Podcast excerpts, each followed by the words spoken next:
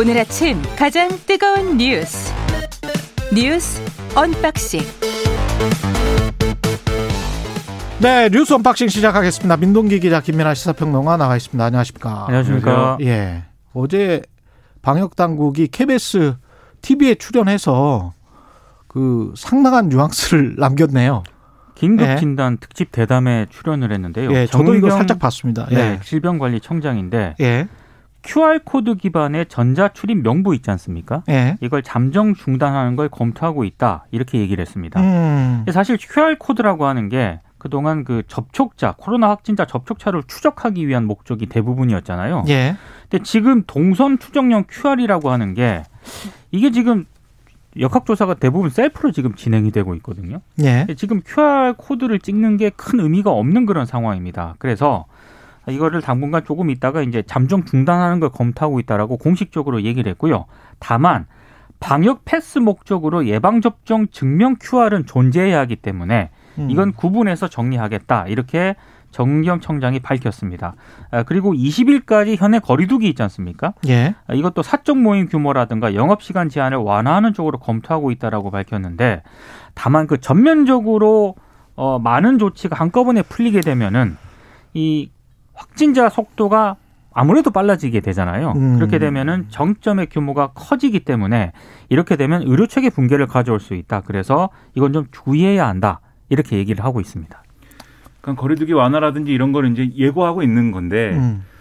어, 필요하다고 다들 이제 생각하시지 않습니까? 말이 지쳤죠? 그렇죠. 예. 그렇죠.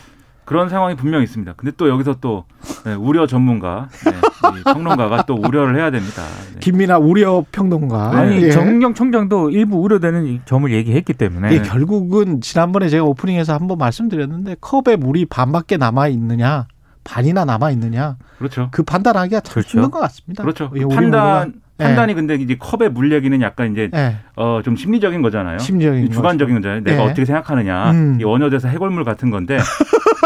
근데 이제 이 문제는 일체 유심죠. 그렇죠. 예.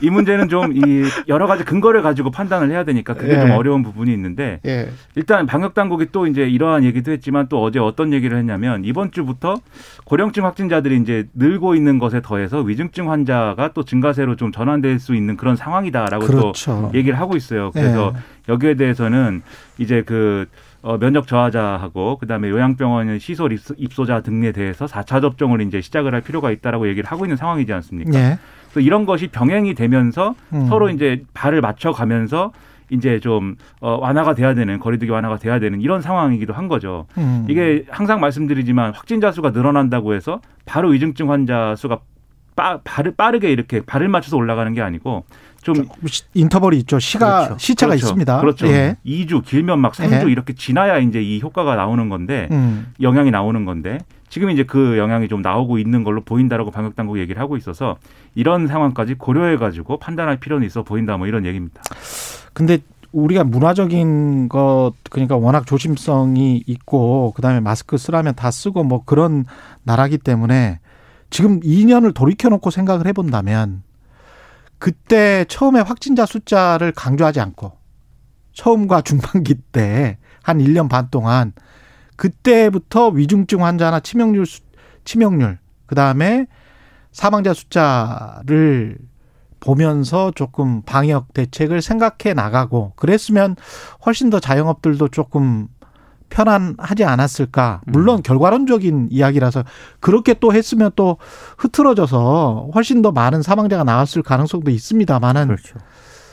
이제 지나놓고 보니까 언론인으로서 그런 생각은 들어요. 우리가 이렇게 그 여기에서는 별로 그런 이야기를 최강 시사에서는 그런 패닉을 불러 일으키는 말은 잘 안 했는데 너무 확진자 숫자를 그렇게 중계판 정각판 하듯이 2년 동안 계속 해버렸기 때문에 이게 나중에 이렇게 오래 가게 되니까 사람들도 너무 빨리 이게 지쳐서 이제 더 이상은 뭐 어떻게 좀 해달라는 거잖아요.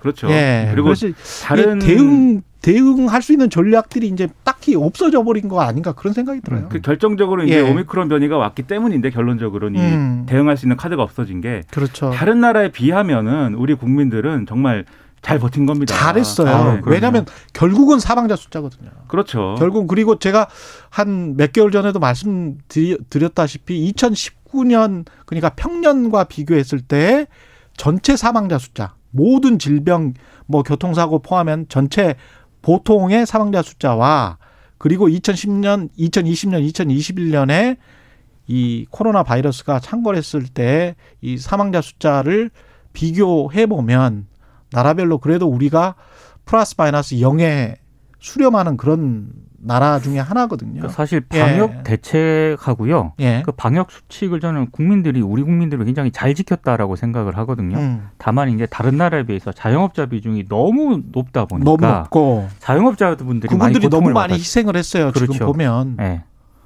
뭔가 지금 대책은 마련해 줘야 될 것 같습니다. 그렇습니다. 예.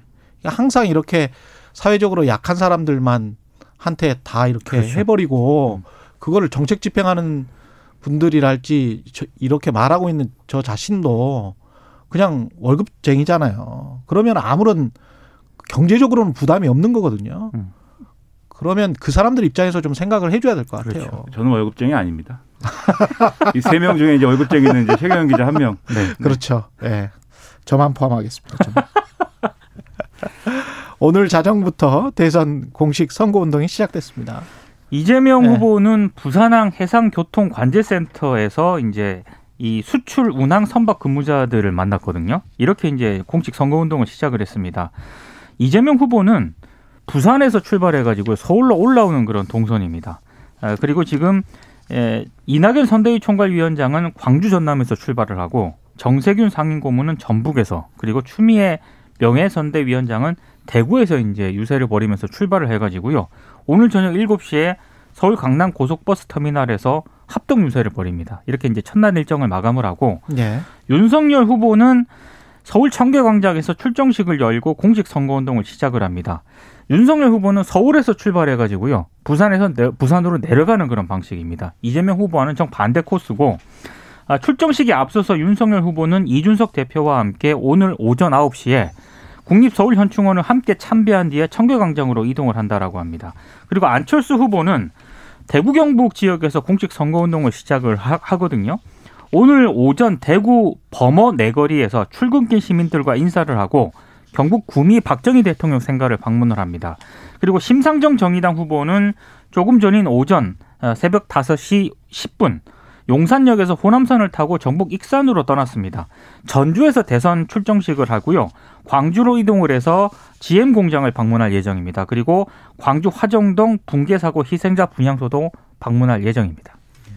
그러니까 이 양강 후보의 동선이 좀 흥미롭죠. 한쪽은 이제 위에서 아래로 내려가고 한쪽 아래에서 위로 올라오고 뭐 이런 이런 그림인 데 둘 다 경부선을 탄다는 건 똑같습니다. 음. 그렇습니다. 네. 그 중간에 어디 한 만나가지고 예. 네, 좋은 얘기도 나누고 그랬으면 좋겠어요. 기왕 뭐 대전쯤에서? 그렇죠. 네. 네. 만나는 게 뭐 대충 대전 그쪽 아닙니까? 그렇죠. 예. 그렇죠. 네. 너무 한도 끝도 없이 싸우고만 있으니까 네. 시작하는 입장에서는 뭔가 선거운동 공식적으로 시작하는 거니까 예. 좋은 모습도 한번 보여줄 수 있는 거 아니겠습니까?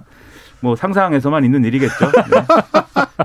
아니 근데 이게 선거 운동 끝나고 어떤 누가 대통령이 되든 간에 첫 일성은 무조건 국민 통합일 거예요. 그렇죠. 예. 근데 제발 그 첫 일성을 생각해서 앞으로라도 선거 운동을 그렇게 좀 해 주셨으면 왜냐면 이게 이런 식으로 가다간 국민 통합이 될 것 같지는 않습니다. 그러니까 이 정치인들은 출마한 후보하고 정치인들은 예. 이게 아 선거니까 이렇게 하지라고 이제 하는 마음들이 있고 예. 끝나면 뭐 서로 악수도 할 수 있고 뭐 이렇게 할 수 있는데 음. 그 선거 전에 또 이렇게 동원된다고 할까요? 또 마음을 뺏기고 있는 국민들도 그렇죠. 그렇게 치유될 수 있느냐? 예. 그건 아니거든요. 아. 그래서 이게 국민들은 이제 자기 후보를 지지하는 것에 더해 가지고 또 상대 후보를 지지하는 사람들을 막 미워하기도 하고 뭐 이렇게 될 수도 있는 거니까 음. 그 부분까지 고려해서 우리가 선거를 잘 치렀으면 좋겠는데 예. 또 그것도 네, 현실적으로는 잘 안 되는 것 같습니다. 이게 근데 둘 다 어떤 경부선을 부산에서 서울로 이재명은 윤석열은 서울에서 부산으로 이게 어떤 메시지를 보내는 겁니까? 어떤 의미가 있는 걸까요? 뭐 제가 봤을 때 특별한 메시지라기보다는 없고 네. 안철수는 대구에서 경북, 대구 경북에서 출발했고 심상정은 용산에서 호남선을 탔다. 그러니까 안철수 후보 같은 경우에는 예. 그 야권 후보 단일화 제안을 했잖아요. 예. 그래서 이제 보수 본진이 TK지 않습니까? 그렇죠. 여기서 이제 보수층의 표심을 좀 공략을 하겠다 아. 이런 의미가 있는 것 같고 그런 의미가 있고. 그러니까 심상정 후보 같은 경우에는 예. 전주에서 대전 대선 출정식을 여는데 음, 일단 정의당의 설명은 이렇습니다. 지난 대선 이후 최근까지 전북에서 음. 정의당하고 심상정 후보에 대한 지지가 점차 강해지고 있다. 그래서 첫 유세 장소로 정했다는 게 정의당의 설명. 어, 전북에서. 네. 그러니까 예. 이 경부선 경부선 동선이라는 것은 예. 어, 부산이 중요하다는 거죠 결국. 예. 이재명 둘 다. 후보는 그런 그렇죠. 의미가 있는 거 아니에요? 양진영에서는 네. 그렇습니다. 예. 제 생각에 이재명 후보가 먼저 부산에서 이제 모든 했기 때문에 모든 모든 시작을 부산에서 다 하고 있거든요. 자꾸 이재명 그렇죠. 후보가 부산에서 그렇군요. 반복해서 시작을 하고 있는데 예. 만약에 그게 아니었으면 윤석열 후보도 부산에서 출발했을 가능성이 좀 있다고 생각을 합니다. 예, 근데 겹치니까 이제 이렇게 된 거긴 한데 서울에서 부산으로. 네, 순서를 그때. 바꾼 것 같아요. 아. 그러니까 큰 지역별로 나눠놓고 보면은 이번에 또 이 스윙 보터들이 많이 이제 이 집중되어 있는 그러한 지역이 또 PK 지역이기도 할 테니까 예. 아마 그 공을 들이는 모습을 예, 초장에 보여주는 것 같습니다. 예. 관훈클럽은 심상정 후보는 토론을 관훈클럽에서 했다는 이야기고 윤석열 관- 후보는 그 시간이 없어서 못 하겠다는 이야기입니까? 그 관훈클럽 예. 초청 토론회는요. 예. 어제 심상정 정의당 후보를 관훈클럽에서 초청해서 토론회를 했고요. 음. 그리고 17일에 예. 관훈클럽 초청 대선 후보 사자 TV 토론을 협의를 아, 하고 있었거든요. 사자 TV 토론. 예. 예. 근데 이게 윤석열 후보 측이 어, 지금 뭐 유세 일정 같은 게 있지 않습니까? 예. 그래서 관훈클럽 초청 사자 토론에 불참하겠다는 그런 의사를 어제 밝혔다라고 합니다. 음. 그래서 이제 여기에 대해서 국민의힘 측은 일정을 맞출 수가 없어서 관훈클럽 측에 공식 양해를 부탁을 했다. 관훈클럽 말고도 다른 데에서도 연락이 온 데가 있는데 안 된다고 통보를 했다라고 하는 게 국민의힘 측의 입장이고요. 예. 다만 이제 민주당 같은 경우에는 국민께 보여드릴 내용이 그렇게 없느냐, 왜 자꾸 토론회를 기피하느냐라고 지금 비판을 하고 있고 차라리 토론을 하기 싫다고 하라 이렇게 강하게 좀 비판을 했습니다. 아, 그리고 윤석열 후보하고 이재명, 심상정, 안철수 후보 등 네명의 대선 후보가 원래 그 관훈클럽 초청 사자 토론이요. 3일하고 11일에 이어서 17일에도 세 번째 토론을 추진 중이었거든요. 예. 근데 이제 윤석열 후보 쪽에서 17일 토론은 못 참석하기가 어렵다라는 일정을 밝힌 거죠. 음. 그러니까 이게 만약에 이전에 이제 이 TV 토론의 일정을 정하고 이제 협의를 하고 이런 과정이 매끄럽게 다 됐는데 예. 이 관훈 클럽 토론에 대해서만 이제 이런 일이 벌어졌다라고 하면 그래서 이 공식 선거 운동 기간에 아무래도 이제 일정이 빡빡하고 보니까. 그럴 테니까 예. 이게 안 됐나 보다 할 텐데 음. 윤석열 후보 측에서 계속 토론 일정과 이 내용에 대해서는 계속 이제 비협조적이었던 거잖아요. 냉정하게 얘기해서. 예. 그러다 보니까 관훈클럽 토론도 그런 상황의 연장선 아니냐. 음. 그래서 이제 이게 깨진 거 아니냐. 이런 평가가 나올 수밖에 없는 거예요. 특히 관훈클럽이라는 데는 이름이 좀 어려운데 저는 이게 왜 관훈클럽인가 이름이 왜인지 잘 몰랐는데 음. 그 처음에 관운동에서 시작해서 관훈클럽이더라고요. 예. 그 중견 언론인들의 모임이고 여기서 음. 중견 언론인들이라는 것은 데스크급 이상이에요. 그렇죠. 맞아요. 차장 이상. 그렇죠. 예. 굉장히 그 뭐랄까요? 이 경력이 오래된 기자들이 모여 가지고 이렇게 질문을 하는 방식으로 이제 한 사람을 불렀을 때는 그렇게 토론을 하는 거고 예. 네 명을 불렀을 때는 그만큼 이제 중견 언론인들이 어쨌든 이 짜는 토론의 방식이니까 나름 음. 공정하고도 심도 있는 토론을 할 수 있는 그런 기회가 되지 않겠습니까? 근데 그런 걸 또 거부를 하는 모습이 국민들 유권자들 입장에서는 윤석열 후보는 토론을 계속 피하는 거 아니냐 이런 이제 모습이 될 수도 있어요. 물론 음. 윤석열 후보 측은 어, 두번 두 차례 토론을 통해서 봤듯이 음. 그렇게 난 토론에 약한 사람 아니다 이렇게 얘기할 수 있겠지만 그 두 차례 토론이 다 또 굉장히 높은 시청률을 기록하고 관심이 뜨거웠지 않습니까? 예. 그렇다는 건 여전히 유권자들은 목말라 하고 있다는 거거든요. 이 토론을 음. 통해서 각 후보들의 어떤 그런 비전을 보는 것에 대해서 음. 그래서 좀 전향적으로 응했으면 좋았을 텐데 여러모로 아쉽습니다. 예. 이재명 후보는 국민통합 대통령을 강조했습니다. 그러니까 어제 이제 그 공식적으로 이제 그 서울 중구 명동 예술극장 사거리에서 기자회견을 열었거든요. 위기 극복 국민통합 선언 기자회견을 열었는데 음. 굉장히 이제 좋은 말을 했죠. 그리고 좋은 말이죠. 그렇습니다. 이번 예. 대선을 통합 정치와 정치 보복이 결정되는 역사적 분기점으로 규정을 했는데 한 가지 특징적인 것은 이렇게 하면서 음. 윤석열 후보를 강하게 비판했다는 그런 점입니다. 왜냐하면 비판할 수밖에 없겠죠. 왜냐하면 예. 지금 뭐, 뭐 적폐 수사라든가 이런 부분들에 대해서 예. 지금 이재명 후보는 공세를 강화하는 그런 추세이기 때문에 뭐 지지자들이 결집이 되고 있고요. 그렇습니다. 예. 어제 뭐 하여튼 그렇게 얘기를 했고 또 한 가지 특징적인 기자회견에 앞서가지고 국립서울현충원을 방문을 했는데 김대중, 김영삼 뭐 여기 이제 묘지에 방문한 거는 굉장히 좀 지금까지 해왔던 거 아니겠습니까? 예. 근데 박정희 이승만 전 대통령 묘역을 또 참배를 한 것도 아. 조금은 다른 그런 부분이었습니다. 그러니까 이재명 후보의 기자회견의 핵심 어떤 효과랄까 메시지랄까 이런 것은 이, 이 기자회견은 민주당이 그동안 유권자들의 기대에 부응하지 못했다. 국민들의 기대에 부응하지 못했다. 그래서 음. 죄송하다. 이재명 후보도 마찬가지다. 죄송하다. 이걸로 시작을 했습니다. 예. 그래서 반성과 이런 걸 토대로 해서 앞으로 국민 통합을 하기 위해서 예, 국민 통합 추진위를 만들고 그다음에 이제 정치 개혁을 하고 이런 것들을 여러 가지를 약속을 한 건데 음. 저는 이대로만 되면 이게 굉장히 모범적인 어떤 정치 개혁의 방향이나 이런 것 다시 제시했거든요.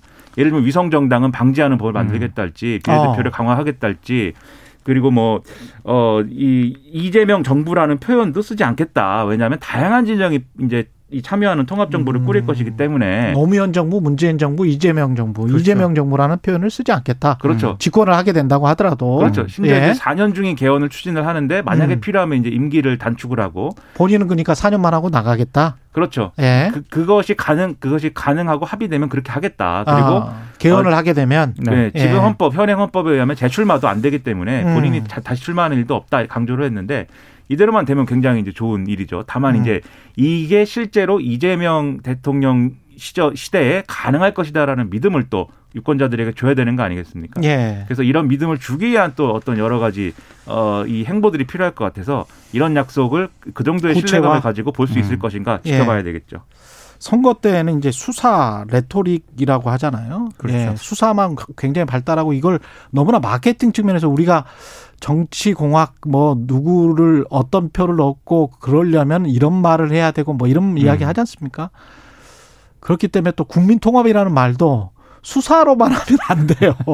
그렇습니다. 수사로만 특히 이제 예. 지금 정권 교체를 꾸미는 말로만 하면 안 됩니다. 그렇죠. 예. 정권 교체가 필요하다고 생각하는 여론이 지금 각종 여론조사에서 굉장히 높게 나타나고 있지 않습니까? 그렇죠. 예. 그래서 이런 말이 지금 제가 말씀드린 것처럼 아 민주당이 변화하고 있고 그 민주당이 변화하는 거를 이재명 후보가 이끌고 있구나 이렇게 음. 받아들여지면은 이게 뭔가 아 기존에 우리가 봤던 민주당 정권보다 업데이트된 정권이겠구나 이렇게 생각하게 되겠지만 지금 말씀하신 것처럼 아 중도 공략을 하는구나 음. 아 그러한 전략이군 이렇게 생각을 하면 그냥 전략적인 거지? 뭐 네, 그렇게 되면 안 그렇게 되면 예. 효과가 없을 것이기 때문에 그렇죠. 이러한 진정성을 또 증명을 해야 되는 거죠. 정말 수사와 진정성 네. 이둘 사이에 그러니까 그냥 꾸며낸 말과 진심과 이거를 참 유권자가 가려내기가 힘든 것 같습니다. 참 힘든 힘들어요. 그 그러니까- 선거든 뭐든 그렇죠. 예. 그러니까 얼마나 중요합니까? 최경영의 최강 시사가 이렇게 중요합니다. 저도 헷갈려요. 저도 네. 이게 정말 주식 투자하는 거하고 비슷한 것처럼 좋은 기업 하나 발굴해내는 게 이렇게 힘드네요. 음. 예, 다 그냥 선전만 하니까 우리 기업 좋다고. 윤석열, 어, 윤석열 후보는 어, 검찰 직접 수사를 확대하고 검찰권을 강화하겠고 그냥 검찰을 어떻게든 정권으로부터 독립시키겠다 이런 취지겠죠. 예. 어, 어제 사법 분야 공약을 발표했거든요. 예. 크게 굉장히 방대한 양인데 음. 크게는 세 가지입니다. 검찰의 이 고위공직자 수사 권한을 확대하겠다. 음. 그리고 검찰의 독자적인 예산 편성권을 보장을 하겠다. 그리고 법무부 장관의 검찰총장 수사지휘권을 폐지하겠다. 이제 이 세 가지인데요. 음. 현행 공수처법에서는 고위공직자들에 대해서 공수처가 우선 수사하도록 돼 있지 않습니까? 예. 근데 윤석열 후보가 이걸 독소 조항이라고 어제 표현을 했고요. 만약에 국민들이 이 공수처 제도에 회의가 있다면 폐지를 추진하겠다 이렇게 얘기를 했고 음. 그리고 경찰이 손- 송치한 사건은 검사가 직접 보완 수사를 하도록 하고 검찰 고소 고발 사건은 검찰이 직접 처리하도록 하겠다 이런 내용을 공약에 담았거든요. 예. 어, 이 얘기는 검찰의 직접 수사를 확대하겠다는 건데 이거는 검경 수사권 조정 있지 않습니까? 그렇죠. 이 원칙을 허무는 내용이기 때문에 논란이 좀 예상이 되고 있고요. 예. 그리고 검찰총장이 매년 검찰청의 예산을 기획재정부에 요구할 수 있도록 더 제도화를 해서 음. 검찰청 예산을 법무부와 별도로 편성을 하겠다. 이 공약도 발표를 했는데 이거는 이제 법무부를 건너뛰고 검찰총장이 직접 기획재정부에 예산을 요구해서 편성하도록 하겠다는 그런 얘기인데 음. 그러면 이제 몇 가지 좀 문제점이 발생할 수도 있습니다. 일단 검찰 내 줄서기가 더 심해질 수도 있다. 이런 우려가 하나 나오고 있고 예. 또 하나는 정부가 그러면 검찰을 통제할 수 있는 방법은 인사권밖에 없다. 음. 그러면 검찰의 권한이 너무 비대해지는 것 아니냐 이런 문제도 나오고 있고요. 또 하나는 예산을 별도 편성하게 되면 검찰총장이 국회 출석하는 비율이 높아지지 않습니까? 그렇죠. 이렇게 되면 또 국회에 또 검찰이 좀 눈치를 보게 되는 것 아니냐 음. 이런저런 문제점들이 지금 나오고 있는 상황입니다. 그러니까 이게 사실상 문재인 정권에서 했던 검찰 개혁이라는 어떤 틀 안에서 이루어진 제도 개혁이라든가 이런 것들은 다 원위치 시키겠다는 거거든요. 다 뒤집어 엎겠다. 그렇죠. 음. 예. 그걸 다 리셋하겠다는 건데 음. 저는 이 정권에서 이제 검찰 개혁이라는 큰 주제 안에서 이루어진 여러 가지 정치적 행위들 음. 그런 정치들 이게 대단히 편협하고 비합리적인 데가 있었다라고 저는 생각을 합니다. 그런데 그런 정치가 부정적인 영향을 가져왔다라는 거하고 그런 정치를 이제 어타는 과정에서 이제 대전제가 됐던 제도 개혁이 정당하냐의 문제는 별개거든요. 예. 이게 지금의 어떤 어, 이 문재인 정권에서의 검찰 개혁 논의가 이 국민들이 국민들의 마음을 여러 가지로 불편하게 한 점이 있다고 해서 음. 이 제도를 다 그러면은 원래 하던 대로 어, 다시 되돌려야 된다라고 얘기하는 거는 음. 이전의 제도적인 어떤 환경 그런 환경에서는 그런 문제가 없었느냐 음. 굉장히 더 많은 문제가 또 있었죠 예. 또 다른 문제들이 여러 가지가 있었기 때문에 대안이라는 거는 어 이것도 답이 아니고 저것도 답이 아니라고 한다면 그 제3의 대안을 가지고 그러면 얘기를 하거나 이런 게 있어야 되는데 예, 검찰 개혁도 할 수 있고 그다음에 검찰 독립성도 강화할 수 있는. 그렇죠 예. 그게 그런 게 아니라 이제 음. 검찰의 어떤 어 이 친정 체제 구축 이런 것으로 보여서 음. 상당히 우려가 되고 있고 그래서 민주당에서는 심지어 검찰 공화국이라고 지금까지 주장했는데 한 단계 더 올렸습니다. 검찰 제국으로. 그래서 예. 검찰 제국을 이제 반대하고 우상호 의원 같은 경우에는 검찰 제국의 초대 황제가 되겠다는 거다 이렇게 반응을 하고 있는데요. 예. 저는 이것도 이렇게 어떤 수사로 이렇게 비판할 게 아니라 음. 합리적으로 좀 이렇게 비판하고 반박할 필요가 있어 보여요. 너무 이제 검찰 제국, 검찰 공화국 이렇게 몰아가기 시작하면 또 이거 유권자들이 또 이런 제도의 어떤 허점이나 이런 부작용 이런 것들을 직시하는 게 아니라 아 과거에 또 민주당이 했던 그런 정치가 시작되는구나 이렇게 받아들일 수 있기 때문에 음. 합리적으로 비판을 하고 대안을 내는 게 상당히 필요하다고 저는 그 생각합니다. 수사의 과잉은 좀 견, 경계를 해야 되는데 어제 윤석열 후보의 이 사법 공약만 놓고 보면은 대한민국이 지금 입법부, 행정부, 사법부 이렇게 삼권 분립이 돼 있잖아요. 예. 사권 분립을 하겠다는 건가라는 생각이 검찰부 검찰부를 만들어서 저 그 정도 생각이 들 정도로 너무 권한을 강화시키고 있습니다. 더군다나- 검찰청이 아니고 검찰부. 네. 더군다나 윤석열 후보 적폐 수사 얘기도 하고 특정 검사 이름을 거론해 가지고 음. 어, 그런 뭐 중용하겠다라는 의지도 밝힌 상황인데 이게 뭐 민정수석실도 없앤다 그러고 검찰 독립성을 강화한다고 하라고 하고 하지만 그럼 검찰을 어떻게 견제하겠다는 거냐 검찰 권력 굉장히 비대한데 이거는 음. 부정할 수 없는 사실 아닙니까? 예. 그렇게 물어보면 결국 그 답은 대통령이 그러면 견제하는 거거든요. 그렇죠. 그런데 윤석열 후보가 적폐수사를 얘기하고 해서 검찰총장 출신의 후보가 대통령이 됐는데 예. 그 검찰 견제가 제대로 되겠느냐 오히려 검찰 직할체제 되는 것이다 청- 청와대 직할체제 되는 것이다 이런 의문과 비판이 있어요 이게 제가 그냥 하는 얘기가 아니라 오늘 음. 일부 신문을 빼놓고는 음. 사설이라든가 이런 칼럼이라든가 이런 걸 통해서 굉장히 이제 일반적으로 지금 제기하고 있는 비판입니다 그래서 이거에 대한 답을 윤석열 후보 측이 음. 명확하게 내놔야 될 필요가 있어 보입니다 이 국민의힘 지지자들은 검찰 독립이 최고다라고 생각을 하고 있는 것 같고 다른 한쪽에서는 민주당 지지자들은 그렇게 생각하고 있는 것 같아요. 검찰을 견제하지 않으면 뭐 이 나라는 검찰 공화국이 된다.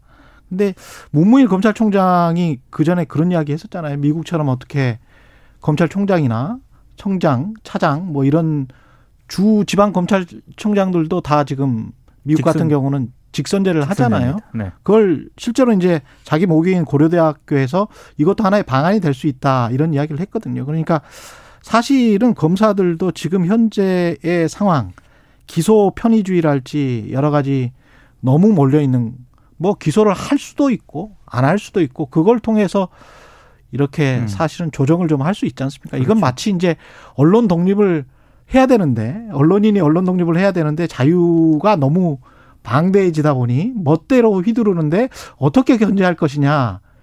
그런데 분명히 언론 독립은 해야 되죠. 음. 그거하고 비슷한 상황인데 이거는 또 이제 정부 산하 기관이란 말이죠. 언론은 시민 사회의 일원인 것이고 그래서 약간 좀 다른 측면이 있긴 한데 독립과 자유 사이에서 분명히 양측의 주장이 뭐 일부 맞고 일부 틀리고 그런 게 있습니다. 예. 검찰은 사법부가 아니라 음. 행정부 산하 기관입니다. 예. 그렇죠. 네. 예. 그런 측면이 또 언론하고는 또 특히 다를 거고요. 알겠습니다. 여기까지 좀 듣겠습니다. 뉴스 unboxing 민동기 기자 김민아 평론가였습니다. 고맙습니다. 고맙습니다. 고맙습니다. KBS 일라디오 최경영의 최강시사 듣고 계신 지금 시각 7시 47분입니다.